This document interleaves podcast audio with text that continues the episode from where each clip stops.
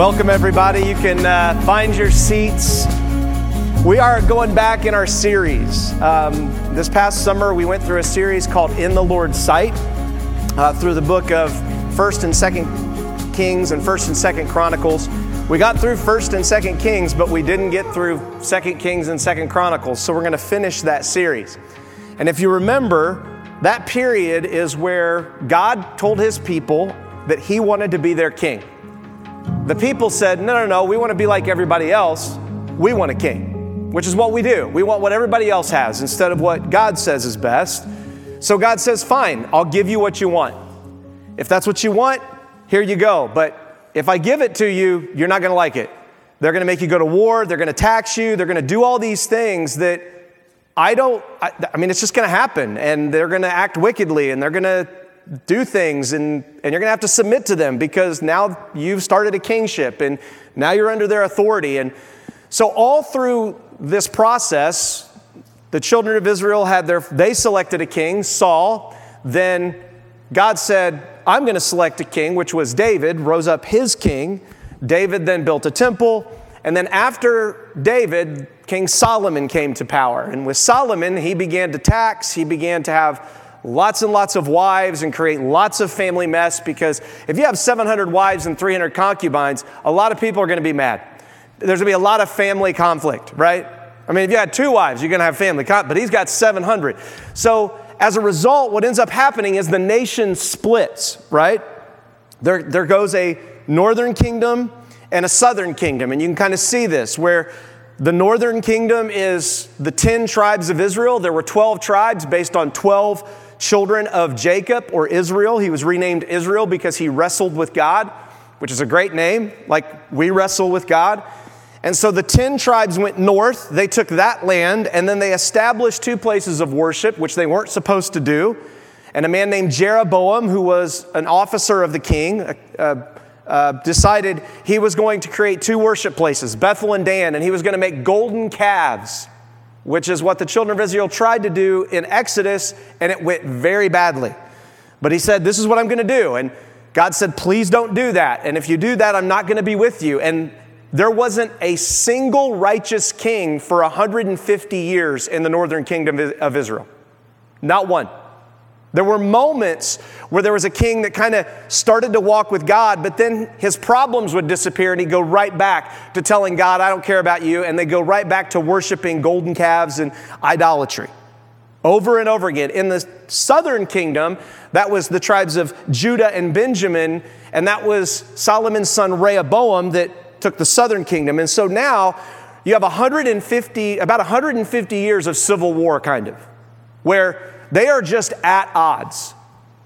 And you know, this happens all the time in relationships.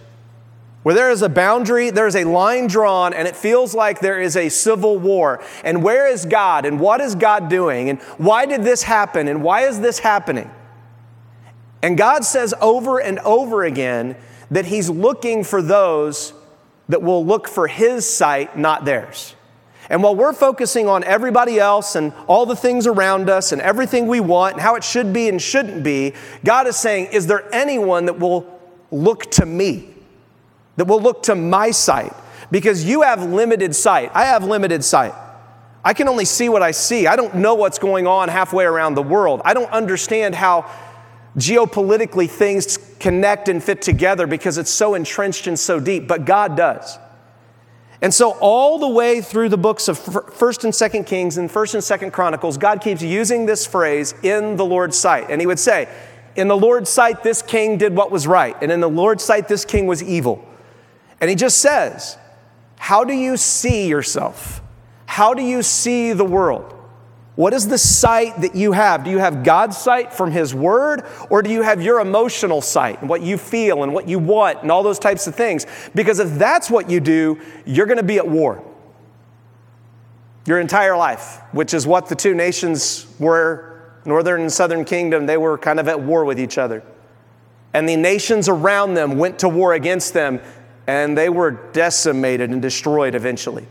And so remember, the question for us that we have to ask is In whose sight am I trying to be right? Whose sight am I trying to impress? Who, who is it that I'm looking to? And the kings of Israel that said, you know what, I don't care what the people want. I don't care what the people are doing. I want to do what's right in God's sight. God bless them. And God changed people's lives during those time periods. This morning, what I want to look at as we pick back up the story, we're going to be in 2 Kings chapter 12 and uh, Second Chronicles chapter 23. You can also go on your 23 and 24. You can also go on your phone. If you click on our website, hit go live, you'll scroll down. You can hit the scriptures both in Spanish and in English that are there. But this morning, what I want us to look at is what this passage talks about in Second Kings. And it said, The people would not listen. The people would not listen. Have you ever chosen to decide, I'm, I'm not going to listen in your life? right? Oh, yeah, you have. As a kid, you know, mom and dad are telling you, and you're like, I'm not listening. You know, maybe even as a teacher, like, I'm not listening. You know, you put your hands over your ears. And, but in marriage, at work, like we're, we're so caught up in our way of being right, our, our thoughts, our ways, that we're unwilling to listen to God or listen to others because we got it figured out. Or maybe we don't have it figured out, but we don't want to figure it out. And I'm not going to listen because I'm so stuck in my own emotions. I'm so stuck in my own pride. I'm so stuck in my way and what I want. I'm not going to listen. And you know what? It'll be fine. It'll all work out in the end. And it normally doesn't. And that's exactly where we find God's people when we dive into this passage. So let's back up from where we left off. We've had a number of kings from the line of David in the southern kingdom, these kings are following David's line because there's a Messiah, Jesus, who's going to come from that line. In the northern kingdom, Jeroboam's line was going to continue, but God said, if you don't follow me, I'm going to stop your line and start another line. And you see multiple lines of kings where they just killed each other, killed entire families, and new families took over in the northern kingdom. Okay? So now we're coming to a place where in the northern kingdom, Jehu, the captain, okay, has annihilated Ahab's family. He's killed all of Ahab's family, even Ahab's family in the southern kingdom, if you remember, because Ahab's daughter was given in marriage to Judah's king. So they were trying to make a peace treaty on their own effort. We read about this last time, and you can read about it in 2 Kings 10 and in 2 Chronicles 22. And it's what we do. We try to make peace treaties. We try to make peace in all these relationships. We don't care what God has to say about peace or what God has to say about relationships. I'm just tired, so let's just make peace. And so Ahab's northern kingdom family intermarries with Judah, and then the idolatry of the northern kingdom starts to spread all throughout Judah. And then God raises up this man, Jehu, to kind of be a pain and to go in and say, if you don't repent, God's asked me to annihilate the house of Ahab, and he does it. And it is a complete mess. I mean, the nation is at war, and Jehu is going through. And God tells Jehu, because you've thought about what's right in my sight and not what, God, what, what's right in God's sight, I will make you king, and I will make, I'll allow your son to be king after you. So he makes him a promise for doing something right. He's like, Look, I'm going to do this for you. The Ahab's line has been destroyed as God said it would by Jehu because God prophesied through the, the uh, prophet Elisha that, that this was going to happen. Jehu won't fully commit though, and he continued in Jeroboam's sin. In other words, Jehu is like, man, great. I, I, I won a war, I won a battle, God was with me, but I'm not going to do all that God worship stuff. Like, obviously, he's happy with me because I'm on the throne now and I'm doing well. So he doesn't get rid of the golden calves and Dan and Bethel. Oh, no, no, no, no, no. Because if he did that, he would make everybody mad. So he's just going to keep the peace. And, well, my son's going to sit on the throne anyway because God's promised it. Well, yeah, but what about your grandson and your great grandson and your great great grand? Well, I don't care about them. I just know my son's going to be on the throne. And that's exactly what happens with Jehu is that he continues in the sin of Jeroboam. He won't listen to God. He won't listen, just like people don't listen. Now, in the southern kingdom, there's Joash. Joash, remember, what happens is there was intermarriage So when Jehu kills the family of Ahab, he has to go after the king's family of the southern kingdom. And one son is spared miraculously because Jehoiada the priest, when this mom, you can read about it, this mother was, of Ahab was killing all of the lines so that she could be queen and so that her chosen son could reign and nobody else, there was this one son who was not of her line, Joash. And Joash was spared as a baby, brought into the temple and protected by Jehoiada so that he could become king. Jehoiada stands up for God. He stands up against the idolatry. He stands up against this woman and the mess that was made. And he brings the nation reform and revival. Like, does this not sound familiar of what we talk about every four years? This is an election year. You're going to hear stuff like what I'm going to, we're going to read like the whole year. I'm going to fix this. You know, build back better. You know, make America great again. Like everybody's got a plan. Northern Kingdom, Southern Kingdom, you know, rural. It's all over the place. It's, these aren't new problems. They've been there forever, right? The question is, who are you going to listen to? Well, I'm for Trump. Well, I'm for Biden. Well, I'm for this, or I'm, I'm independent. Where are the people that are for the Lord? That are concerned about how God looks to the world and is in His sight? Like, where are those people? Because that's the important part. And we're running around making decisions and making things because we don't understand and we don't listen. So here you have it. Joash repairs the temple, we'll see in a minute, but then Joash commits wickedness and falls prey to not looking at what God says in his sight and not listening to God and going astray. So let's dive in. 2 Kings 10 11, we're going to back up to go forward. It said, So Jehu killed all who remained of the house of Ahab in Jezreel all his great men, close friends, and priests, leaving him no survivors. That seems so brutal, right? You have to remember, God spent decades warning Ahab. It's like the person who gets, not, I'm not trying to judge anyone, but it's like the person who gets lung cancer because they've smoked for 40 years. And then they're shocked that they got lung cancer. It's on the package. Like it says, right in white, bold, like this causes cancer. Ahab had been told for decades if you do this, it's going to catch up with you.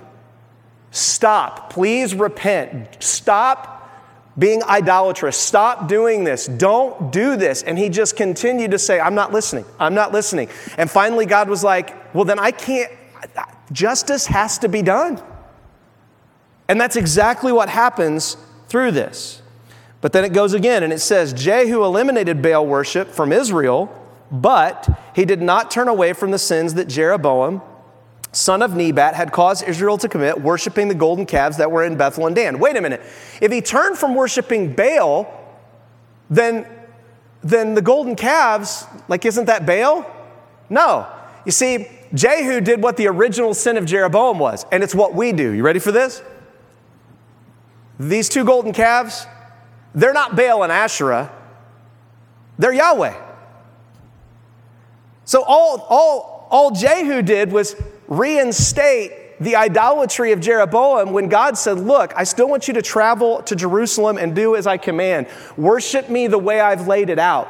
There's a purpose for this. And Jehu's like, no, we're going to create two closer places of worship to go to so it's easier for the people. We're going to make these golden calves. And no, we're not going to call them idols, we're going to call them Yahweh. Yet God commanded in the Old Testament, do not create any graven images of me. It's one of the big ten, one of the ten commandments. He's like, don't create any graven images. And so Jehu's like, well, I can't go all the way back to like Moses did, where we like melt down the golden calf and then make everybody drink it. I can't do that, right?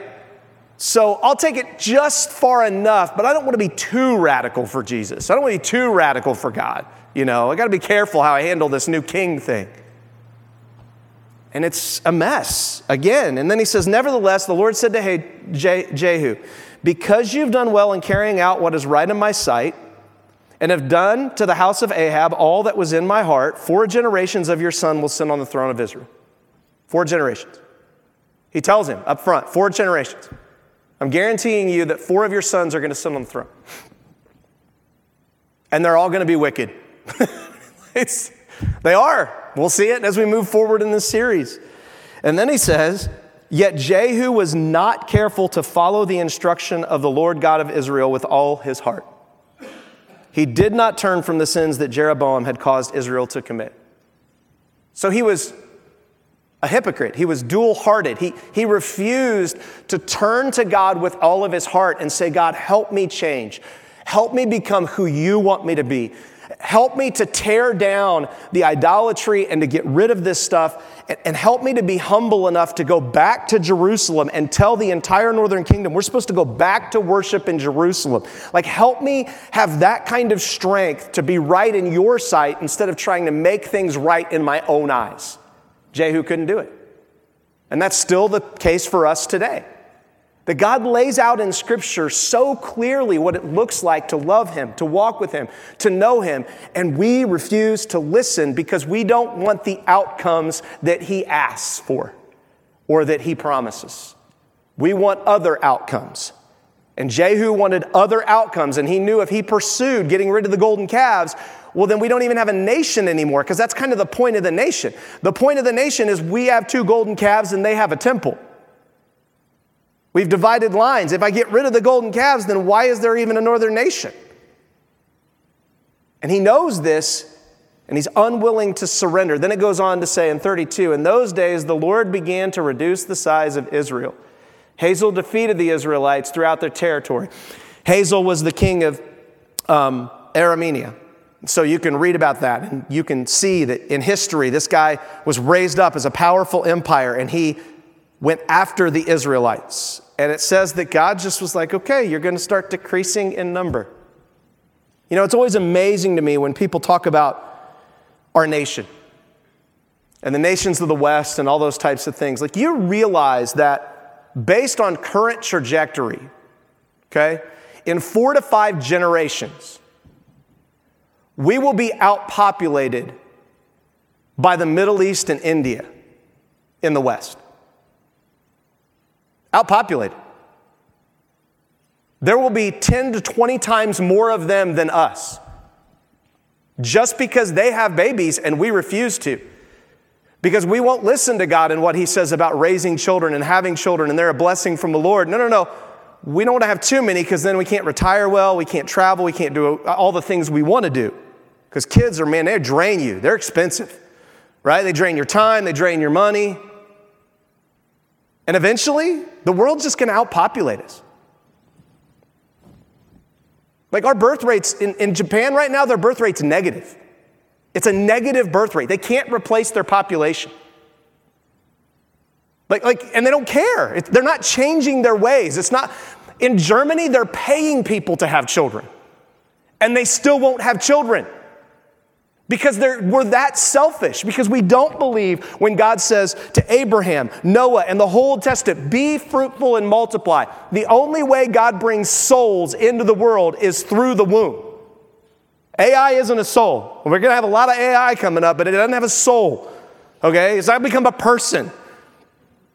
It's the only thing, it's, it's what God's given humanity to do is to make more people so that more people might come to know God and worship Him. Look, I don't know why God chose that way. He could have just created people out of rocks, you know, and they just pop up. I mean, he could have. They could have walked out of the sea. I mean, I don't know. But this is how he's chosen to do it. And yet, even in the church, even among God's people, like in Israel's day, they're thinking, it's so bad for us. There are so many wicked nations around us. It's just best if we hunker down and we don't complicate our lives with more people and more children. So their numbers decreased. Because your numbers always decrease when you get selfish. They don't increase, they decrease because the focus is just on you. Just on you. So there's no idea of multiplication. It's just me, just me, just me, just me, just me, just me, just me, and you're gone. And there's no legacy after you. And that's exactly what happens in this northern kingdom. They're about 100 years in at this point as a kingdom. Goes on and says this in verse in chapter 11 of 2 Kings. Joash was seven years old when he became king. In the seventh year of Jehu, Joash became king and reigned 40 years in Jerusalem. His mother's name was Zibiah, who was from Beersheba. Throughout the time, Jehoiada the priest instructed him. Joash did what was right in the Lord's sight, yet the high places, look at this, were not taken away. The people continued sacrificing and burning incense on the high places. Again, this is a theme you'll see in the book that God's like, You'll give me a little bit of your heart, but you won't fully commit. It's like, This part, God, is mine. You can't have that. This part's mine too. You can have these things, but not these things. And you know, when you do that in a relationship, it communicates to the other person, you don't trust me, you don't love me, we're not together. That's what it communicates. Instead of saying, no, we're together. Like, I want to listen to you. I want to hear from you. And you're going to listen to me. And like, we're going to think through these things. And it says the high places weren't taken down. In other words, there's all these reforms. We'll see in a minute. The temple's rebuilt. But the people are still hanging on to these sins, these idolatries that they can't let go of. And God's like, just trust me, listen to me. And it was the king's responsibility and the priest's responsibility to call out the high places, and he had an army to go get rid of them, which we have seen in the book of 1st and 2nd Kings and 2nd Chronicles that that's happened. Where the king sent out and like tore down altars and tore down stuff. Now, we don't have that permission to do that here in the United States. But in Israel, they did. It was a king's mandate. And he refused to do it. Why? Because you got to keep the peace. You know, don't go too far. And then you start feeling good because look, we rebuilt the temple. We did all these reforms. I'm doing pretty well. Oh, you know, I'm, I'm a good guy. And God's like, I'm not done with you yet. I, I want to change you to be someone that is after my heart instead of just a heart of being liked or whatever else. He goes on, it says this in Second Chronicles 23 16. Remember, the two books mirror each other. So these chapters actually tell the same story when you read them. Okay, so we're going to kind of weave into them. It says, Then Jehoiada made a covenant between himself and the king and the people that they would be the Lord's people. Look at this. So all the people went to the temple of Baal and tore it down. They broke down its altars and images into pieces, killed Mattan, the priest of Baal at the altars. Then Jehoiada put the oversight of the Lord's temple back into the hands of the Levitical priests, which is what the Bible said needed to happen because the Levitical priests weren't in control anymore, whom David had appointed over the Lord's temple to offer burnt offerings to the Lord as it is written. That is key. These reforms are not Jehoiada saying, Well, I think this might be okay. Well, I think this is a good thing. Well, I think God told me this. Jehoiada is reading the Word of God, he's reading the Bible, and he's, say, he's listening to it and saying, Now I need to do what I read. I need to go and do what I read. That's exactly what's happening. So look, and it says, They offered the burnt offerings to the Lord as it is written in the law of Moses with rejoicing and song ordained by David. I mean, this is a revival. This is people like, they are going, they're torn down, but they won't go to the high places, right? Like, we're doing pretty well, but, but I'm not going that far. And we hear this all the time. At Cross Conference, they talked about this with the students and the young people that were there. They said, you know, a lot of you have parents that are well meaning. A lot of you even have maybe some pastors or leaders in your life that are well meaning. But when you start to really pursue God, you'll hear them say things like, well, just don't get too religious. Don't, don't get too Jesus y. Don't, don't go too far with it, you know. Look, I'm all for not becoming self righteous and legalistic and being a jerk, because that's not what the Bible calls us to be, right? And a lot of people go that way. But that's different than falling in so in love with God that you want to hear every word He has to say and you want to do everything you can to let people know what His word says and you want it to penetrate your heart and become a different person. That's different. That's not legalism, that is a love relationship with the God of the universe. It's beautiful. And here you have them tearing these things down and going after it, this revival. Then it says in 2 Kings 12 4, then Joash said to the priests, All the dedicated money brought into the Lord's temple, census money, money from vows, and all the money voluntarily given for the Lord's temple, each priest is to take from his assessor and repair whatever damage to the temple is found. But the 23rd year of the reign of King Josiah, the priests had not repaired the damage to the temple. They had been taking in all this money, getting fat and rich as God's pastors and priests, and the temple has not been repaired. They're supposed to be repairing the temple, taking care of the widows, taking care of the orphans, and instead, they're rich. I'm glad we don't have that in our culture today among churches. I'm glad there aren't churches and pastors like that today. Aren't you? And he goes on and he says, look at this.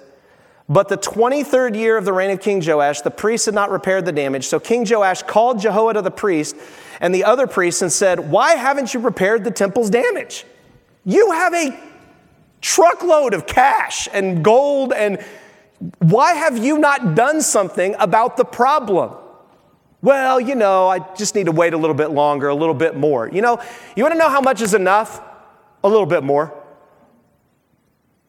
You know how much is enough? A little bit more. Do you have enough? No, just a little bit more. See, it's the lie of we need to find our contentment in God and say, God, I want what you want. And you told us, we built a temple for you and we told you that we would maintain it. And so we've got to do that. And remember, we just read that God wasn't holding them to something they didn't commit to.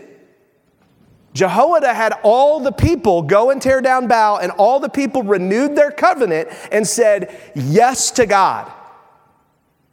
All of them, including the priests.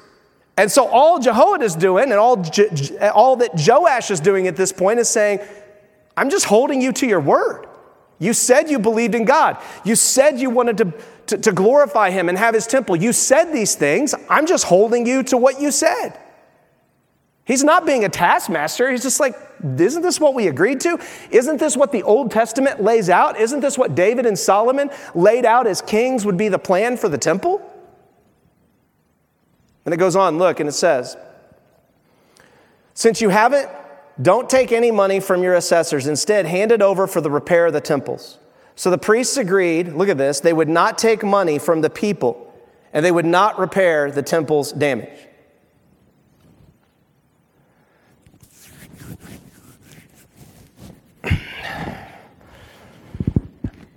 really?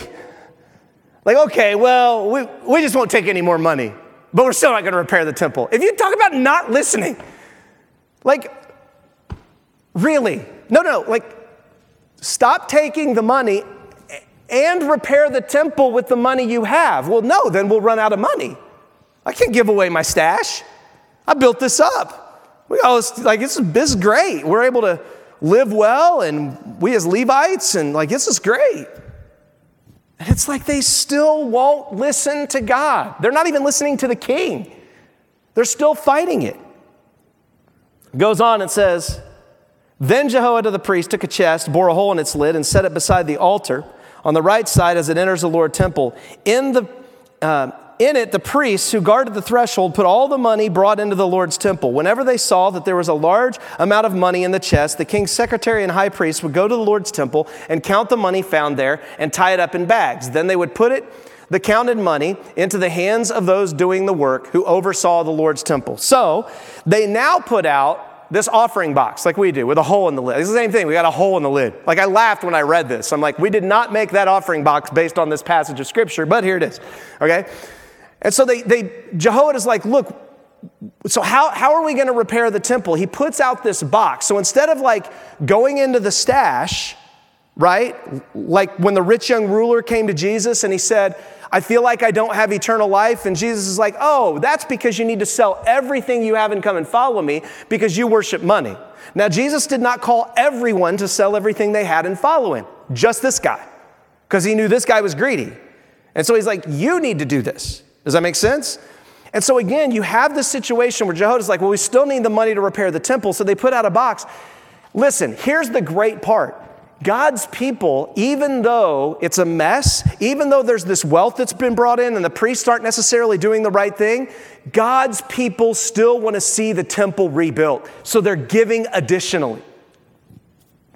That's the story of Anna that we talked about a few weeks ago in the temple when Jesus was brought as a child, right? That's the story of the widow who put in the widow's mite. These people that were giving their lives in wicked situations and still calling God's people to repent. It's the same thing. Jehoiada's like, you know what? Fine. Let's the people and the people bring it in. Look at what happens. It says, they in turn would pay it out to those working on the Lord's temple, the carpenters, the builders, the masons, the stonecutters, and would use it to buy timber and quarried stone to repair the damage to the Lord's temple and for all spending for the temple repairs. Like the people are giving in abundance because it's not about your giving is not about FX Church, Foot of the Cross Church surviving. It's not about me getting a paycheck or Jason getting a paycheck. Your giving is an act of worship before God. That's what it is. It's an act of worship. It's not about us receiving it. It's not about how we use it, even though we try to use it wisely. It's about you before God giving through the channels that He has called you to give to. And if you control all the giving, right? And you don't have it under authority, that's not good. Because then you're going to direct it where you want, and now you're God versus saying, No, I'm giving to the general. If that makes sense. So we go on in Kings, it says, However, no silver bowls, wick trimmers, sprinkling basin, trumpets, or any articles of gold or silver were made for the Lord's temple from the money brought into the temple. you got a pile of cash. You're not going to make these things? But it goes on, it says, instead, it was given to those doing the work, and they repaired the Lord's temple with it. Now, accounting, uh, no accounting was required from the men who received the money to pay those doing the work, since they worked with integrity. That's amazing. So the priests are not necessarily very integrity with the money, but all the stonemasons and the carpenters and all those guys, man, they know how to run a budget. Boy, that sounds familiar. I, I, it seems like there's another culture society that it works this way where the leaders don't know how to run a budget, but then, like the families who are working hard and have to be electricians and carpenters, they have to learn how to live on a budget. Oh, that's right, uh, us. Like it, it's just, these are the same stories. Then it goes on and it says, look at this. The money from the restitution offering and the sin offering was not brought to the Lord's temple since it belonged to the priest. So again, it's the idea that the priests, they're now supporting the priest, which was the right thing to do. So these other offerings were to make sure the priests were taken care of so that they could do the works of the temple, they could keep the temple going and all of those things, right? So that's a good thing, he says. Then it goes on in Second Chronicles 24 15. Jehoiada died when he was old and full of days. He was 130 years old at his death. 130. God said in Genesis, man would not go past 120, right? That would be the normal lifespan of man. And God is so happy with Jehoiada and his righteousness and the fact that he listened to God and he pursued the things of God that he gave him an additional 10 years past the curse that God put in Genesis as a blessing. Gave him longevity of life because he just did the right thing. He tried to follow God with his life. And it goes on, it says, He was buried in the city of David with the kings. Jehoiada is not a king, and he's getting a king's burial. And then it says, because he had done what was good in Israel with respect to God and his temple. They give him a king's burial because he did what was right in the Lord's sight. He listened and he called the people to listen. However, verse 17 after Jehoiada died, the rulers of Judah came and paid homage to the king.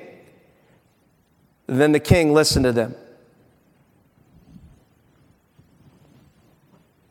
They came and flattered him and bribed him. It's always how we get suckered, every time. Woe when you are flattered by men, the Bible says. Whoa. Be careful. See, we love the flattery. We love people paying us homage and stroking our egos and building us up. See, Jehoiada did what was right in the Lord's t- sight, and sometimes he probably had to stand up to the king, Joash, and, and, and stand or, and say, No, you're not going to do this. Then it says this And they abandoned the temple of Yahweh, the God of their ancestors, and served the Asherah poles and the idols. The Asherah pole was a symbol of sexuality. That was the pole. Asherah was the sexuality god of that time period.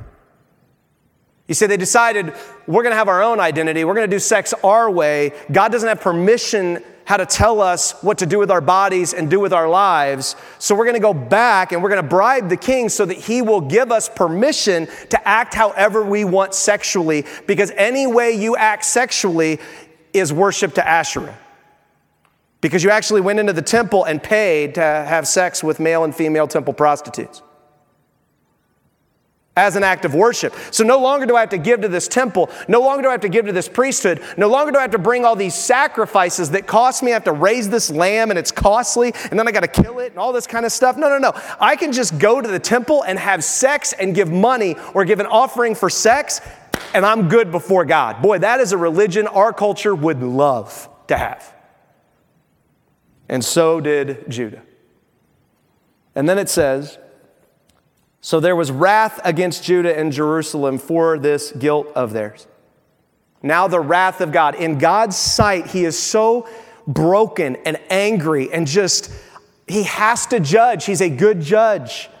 And then it says, Nevertheless, He sent them prophets to bring them back to the Lord. Look at this.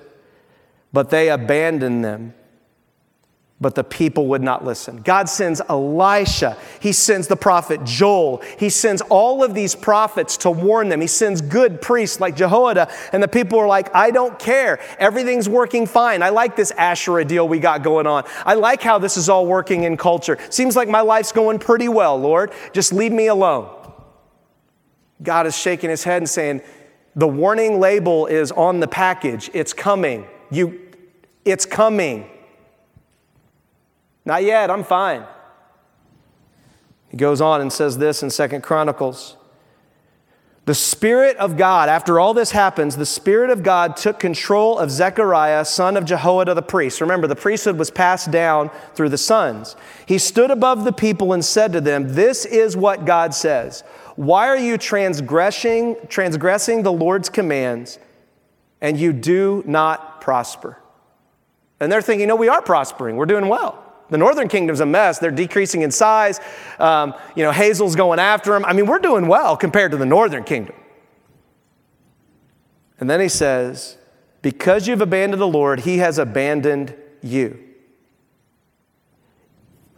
At that moment, there should have been a brokenness, a moment of, Has God abandoned us? we need to cry out to God. God, you're everything. We're sorry that we don't want, we want you to be near us. We don't want you to walk away. We want you to be close. We, that, there should have been a repentance of this command. Like he's abandoning you. Like you're, you're feeling this distance. That's not what they did. Look at what happens. But they conspired against Zechariah and stoned him at the king's command in the courtyard of the Lord's temple. People can't stand to listen. They can't stand the truth. And so what they do is they kill it. We love to kill the truth, either with excuses, with ignorance, with whatever it takes. I, that, I just don't want that to be true. I got to do everything I can to kill it. And the God of the universe is saying, I want you to live. I offer you life and offer you life abundantly. And all you see it as death, and it's not.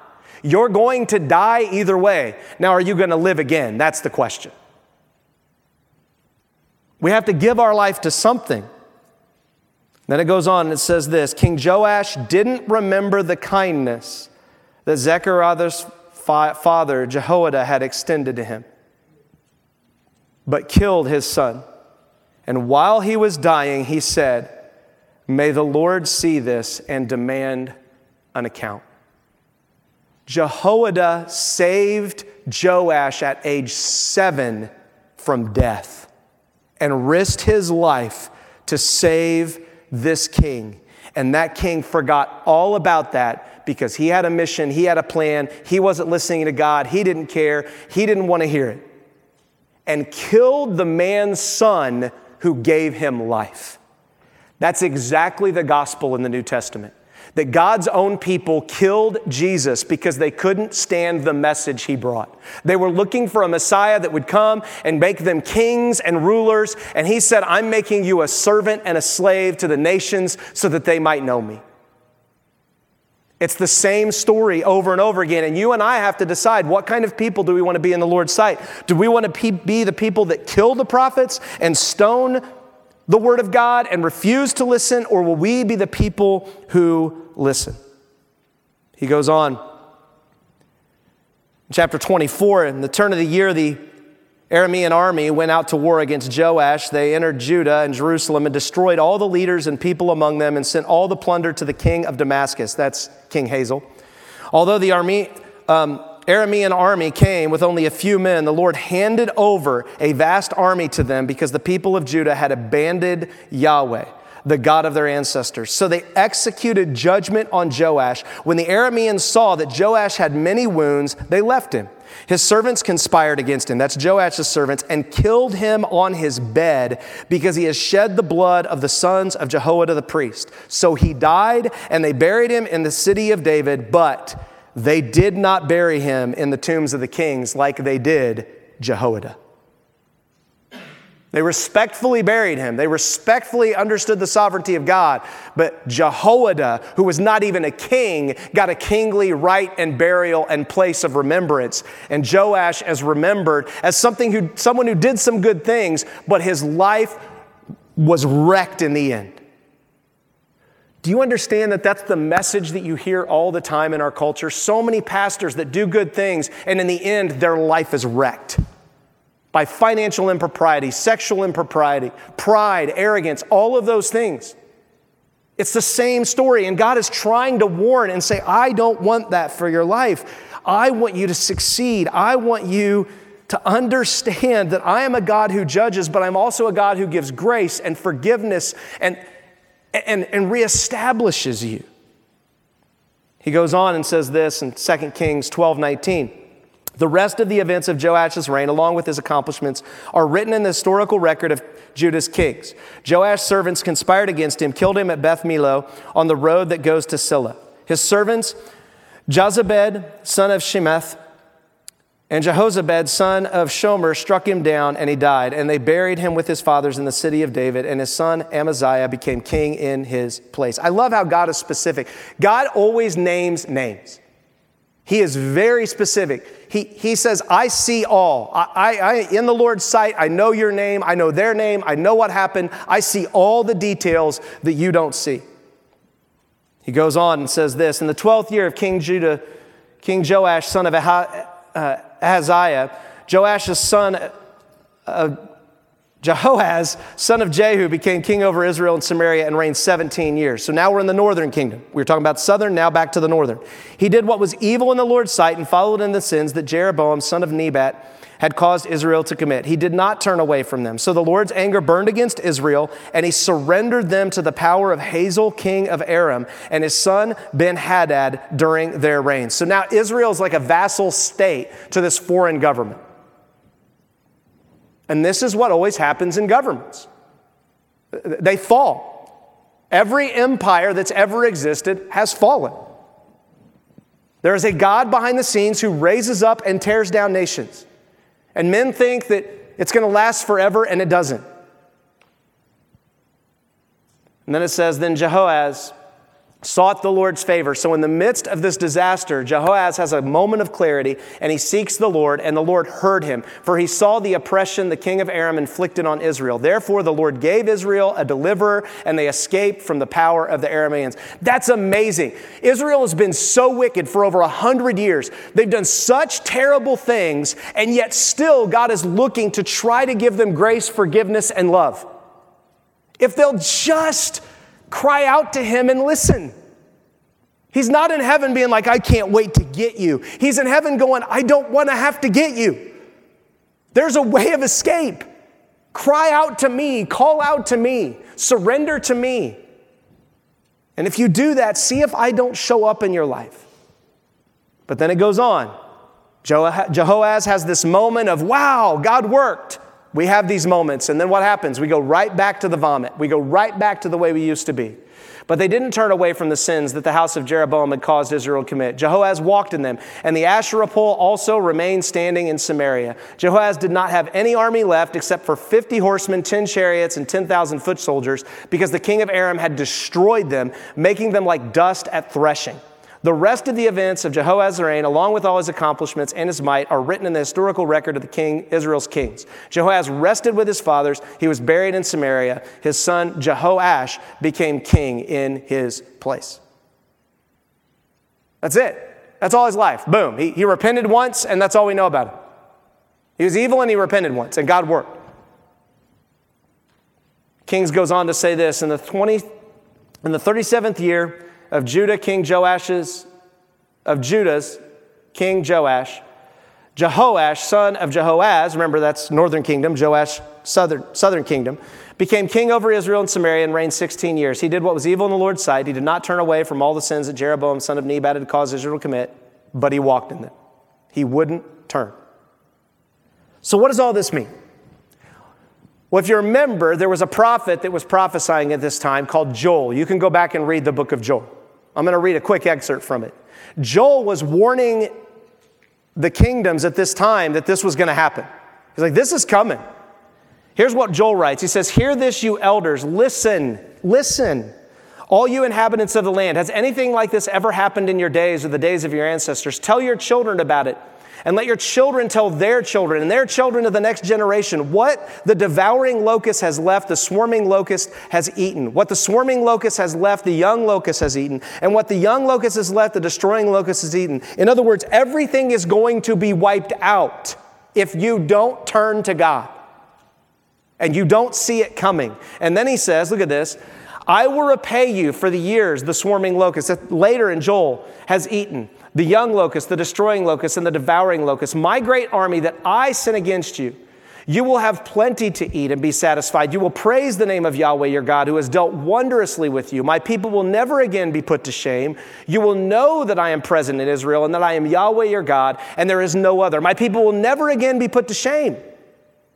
Never again shame. Never this game of, well, I'm doing idolatry and it's going to end someday. It'll be over where we're just pursuing Him. And then he says, My people will never again be put to shame. After this, look at this, I will pour out my spirit on all humanity. Then your sons and daughters will not be wicked like the sons and daughters of the king. Oh, no, no, no, no, no. Your sons and daughters are going to have my spirit in them and they are going to prophesy. Prophesy means to tell the truth about God, it does not mean tell the future. They're going to tell the truth about who God is. Your old men will have dreams and your young men will see visions. They're, you're going to have, like, I'm going to pour out my spirit in such a way that if you allow me, if you listen to my Holy Spirit and my word, it's going to change you. Ezekiel, one of the prophets that speaks later in the southern kingdom, says this For I will take you from the nations. Remember, they're going to be scattered and gather you from all the countries, and I will bring you into your own land. I will sprinkle clean water on you, and you will be clean. I will cleanse you from all your impurities and all your idols. I will give you a new heart, put a new spirit within you. I will remove your heart of stone and give you a heart of flesh. I will place my spirit within you and cause you to follow my statutes and carefully observe my ordinances. Then you will live in the land that I gave your fathers. You will be my people, and I will be your God. And remember, the land is no longer on this side of eternity. Revelation says there's going to be a new heaven and a new earth and a new Jerusalem that's going to come someday. We're not talking about a physical location here that we can understand. It's going to be a new physical location that comes when Jesus returns. This is the land he's talking about. First Peter says this, so rid yourself of all malice and deceit and hypocrisy, envy, and all slander. Why? Because you've committed your life to Jesus. You've surrendered your life to His will. You've listened to the, to the reality of who Jesus is, that He was the Savior who died and was raised and raised again. Like newborn infants, desire the pure spiritual milk so that you may grow by it for your salvation. Since you have tasted that the Lord is good. Let me ask you have you tasted that the Lord is good? Or do you keep God at a distance? Is everything else taste better to you than God? And when God tells you something, you want nothing to do with Him because I want to taste something different. There's all these things I want to taste, all these experiences I want to have in the world, and you set God aside so you can chase Him. Be careful. God says, Taste and see that I am good. And then look at this. He says, Coming to him, Jesus, a living stone, rejected by men, but chosen and valuable to God. Do you feel rejected by men? Do you feel rejected? Like my life's a mess? God says, Yeah, so is Jesus. Because the world wants us to feel that way. It doesn't want us to feel like we're useful, purposeful, that God loves us. But he says, I'm trying to build you into something. So no longer, listen, no longer do we, do we give to build this temple on earth, we're giving to build a human heart. Look at what he says.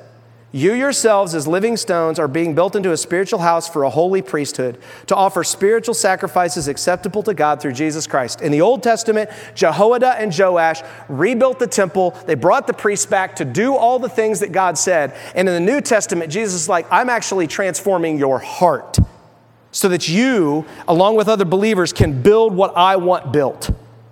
And it's not a physical building, it is a spiritual, human heart building. It's why you need the church, because you need other people to fit together to build this thing. And then he says, look at this.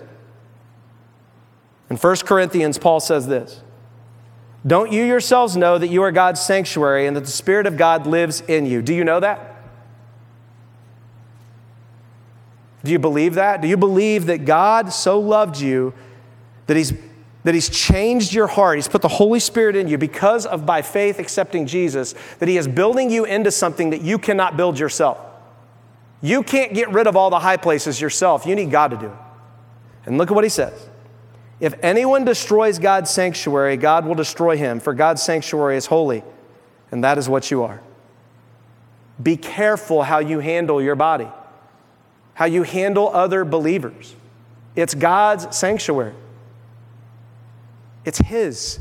If you've committed, if you've made the covenant to make Christ yours, your body is no longer yours. It's to be used for His glory. And then He says, look at this. Don't you know, in verse in chapter 6, verse 19, don't you know that your body is a sanctuary of the Holy Spirit who is in you, whom you have from God? You are not your own, for you were bought at a price. Therefore, glorify God in your body. Let me ask you this morning. Are you listening? Are you listening? Am I listening? Am I willing to listen to what God says about who He is and about how He sees me and how He sees the world? Or am I going to listen to people that flatter and buy me off and do the things that Joash did? Am I going to be willing to do what's right in God's sight? Am I willing to listen to God and say, God, I'm done. I surrender. Whatever you want for my life. I don't even know what that means but I'm going to give you my life. I'm going to get you, you make me into the temple and the sanctuary with the other believers that you want me to be. Because that's the message of the gospel. It's the message of the whole Bible. And in the Old Testament, there were these physical pictures that were always leading to a spiritual picture and reality that we now have in Jesus. Everything in the temple was to point to Jesus, everything in the Old Testament was to point to Jesus. So let me ask you do you listen to Jesus? Because Jesus says this if you want to be saved, you must be born again. You have to surrender your life. To those of you who are believers, Jesus is saying, Great, you've repented once, you've done some good things. Great, but have you stopped listening to me? Are you so caught in your own world that you're not listening? God says, Listen. Listen to me, surrender to me, and see if I won't do something amazing. See if I won't change your heart that you don't think can be changed and bring forgiveness and grace and mercy and love and help you understand how to do life in a way that you've never understood it. Let's pray. Father, thank you this morning for your word. Lord, thank you for these stories that could easily be written today that we're seeing scripture that things haven't changed. They, they're continuing in the same patterns over and over because you're a God that doesn't change. And you're still calling people thousands of years later to the same relationship that you were calling them to a long time ago. Only now you've made it so easy and clear we don't have to do all the sacrifices and all the things because you are the ultimate sacrifice. You paid the price that we could never pay. Lord, I thank you for those before us like Jehoiada, righteous men who, who sought for your glory, who, who give us hope when we see a nation torn apart like ours is torn apart. That we can be men like him who, who walk with you, who tell the truth, who, who seek you, who protect the innocent. And even when we're treated badly and we know that our own son may be killed by the same people we serve, we're not concerned because we know we're not serving the, them, we're serving you. And so, Lord, this morning, if there's anyone here who has never heard your voice, they've never surrendered and said, I'm listening, I surrender, I am a sinner, I need you, I need you to change me. Lord, I pray that if they haven't prayed that prayer to cry out to you, that like Jehoaz did that one time, they would do it. Because you promise that your grace is sufficient. And as they trust you by faith, that you, they will have forgiveness and the power to have a changed life. Lord, for those of us who are believers, I pray that we would listen to you. I pray that we would lean into your body. I pray that we would participate in building this thing called the church, your temple, your sanctuary, because our hearts are the place where your spirit dwells now. And when we gather together, this is the place where your spirit dwells. So we thank you for that this morning, and we give you the praise and the glory and the honor. Help us listen. Amen.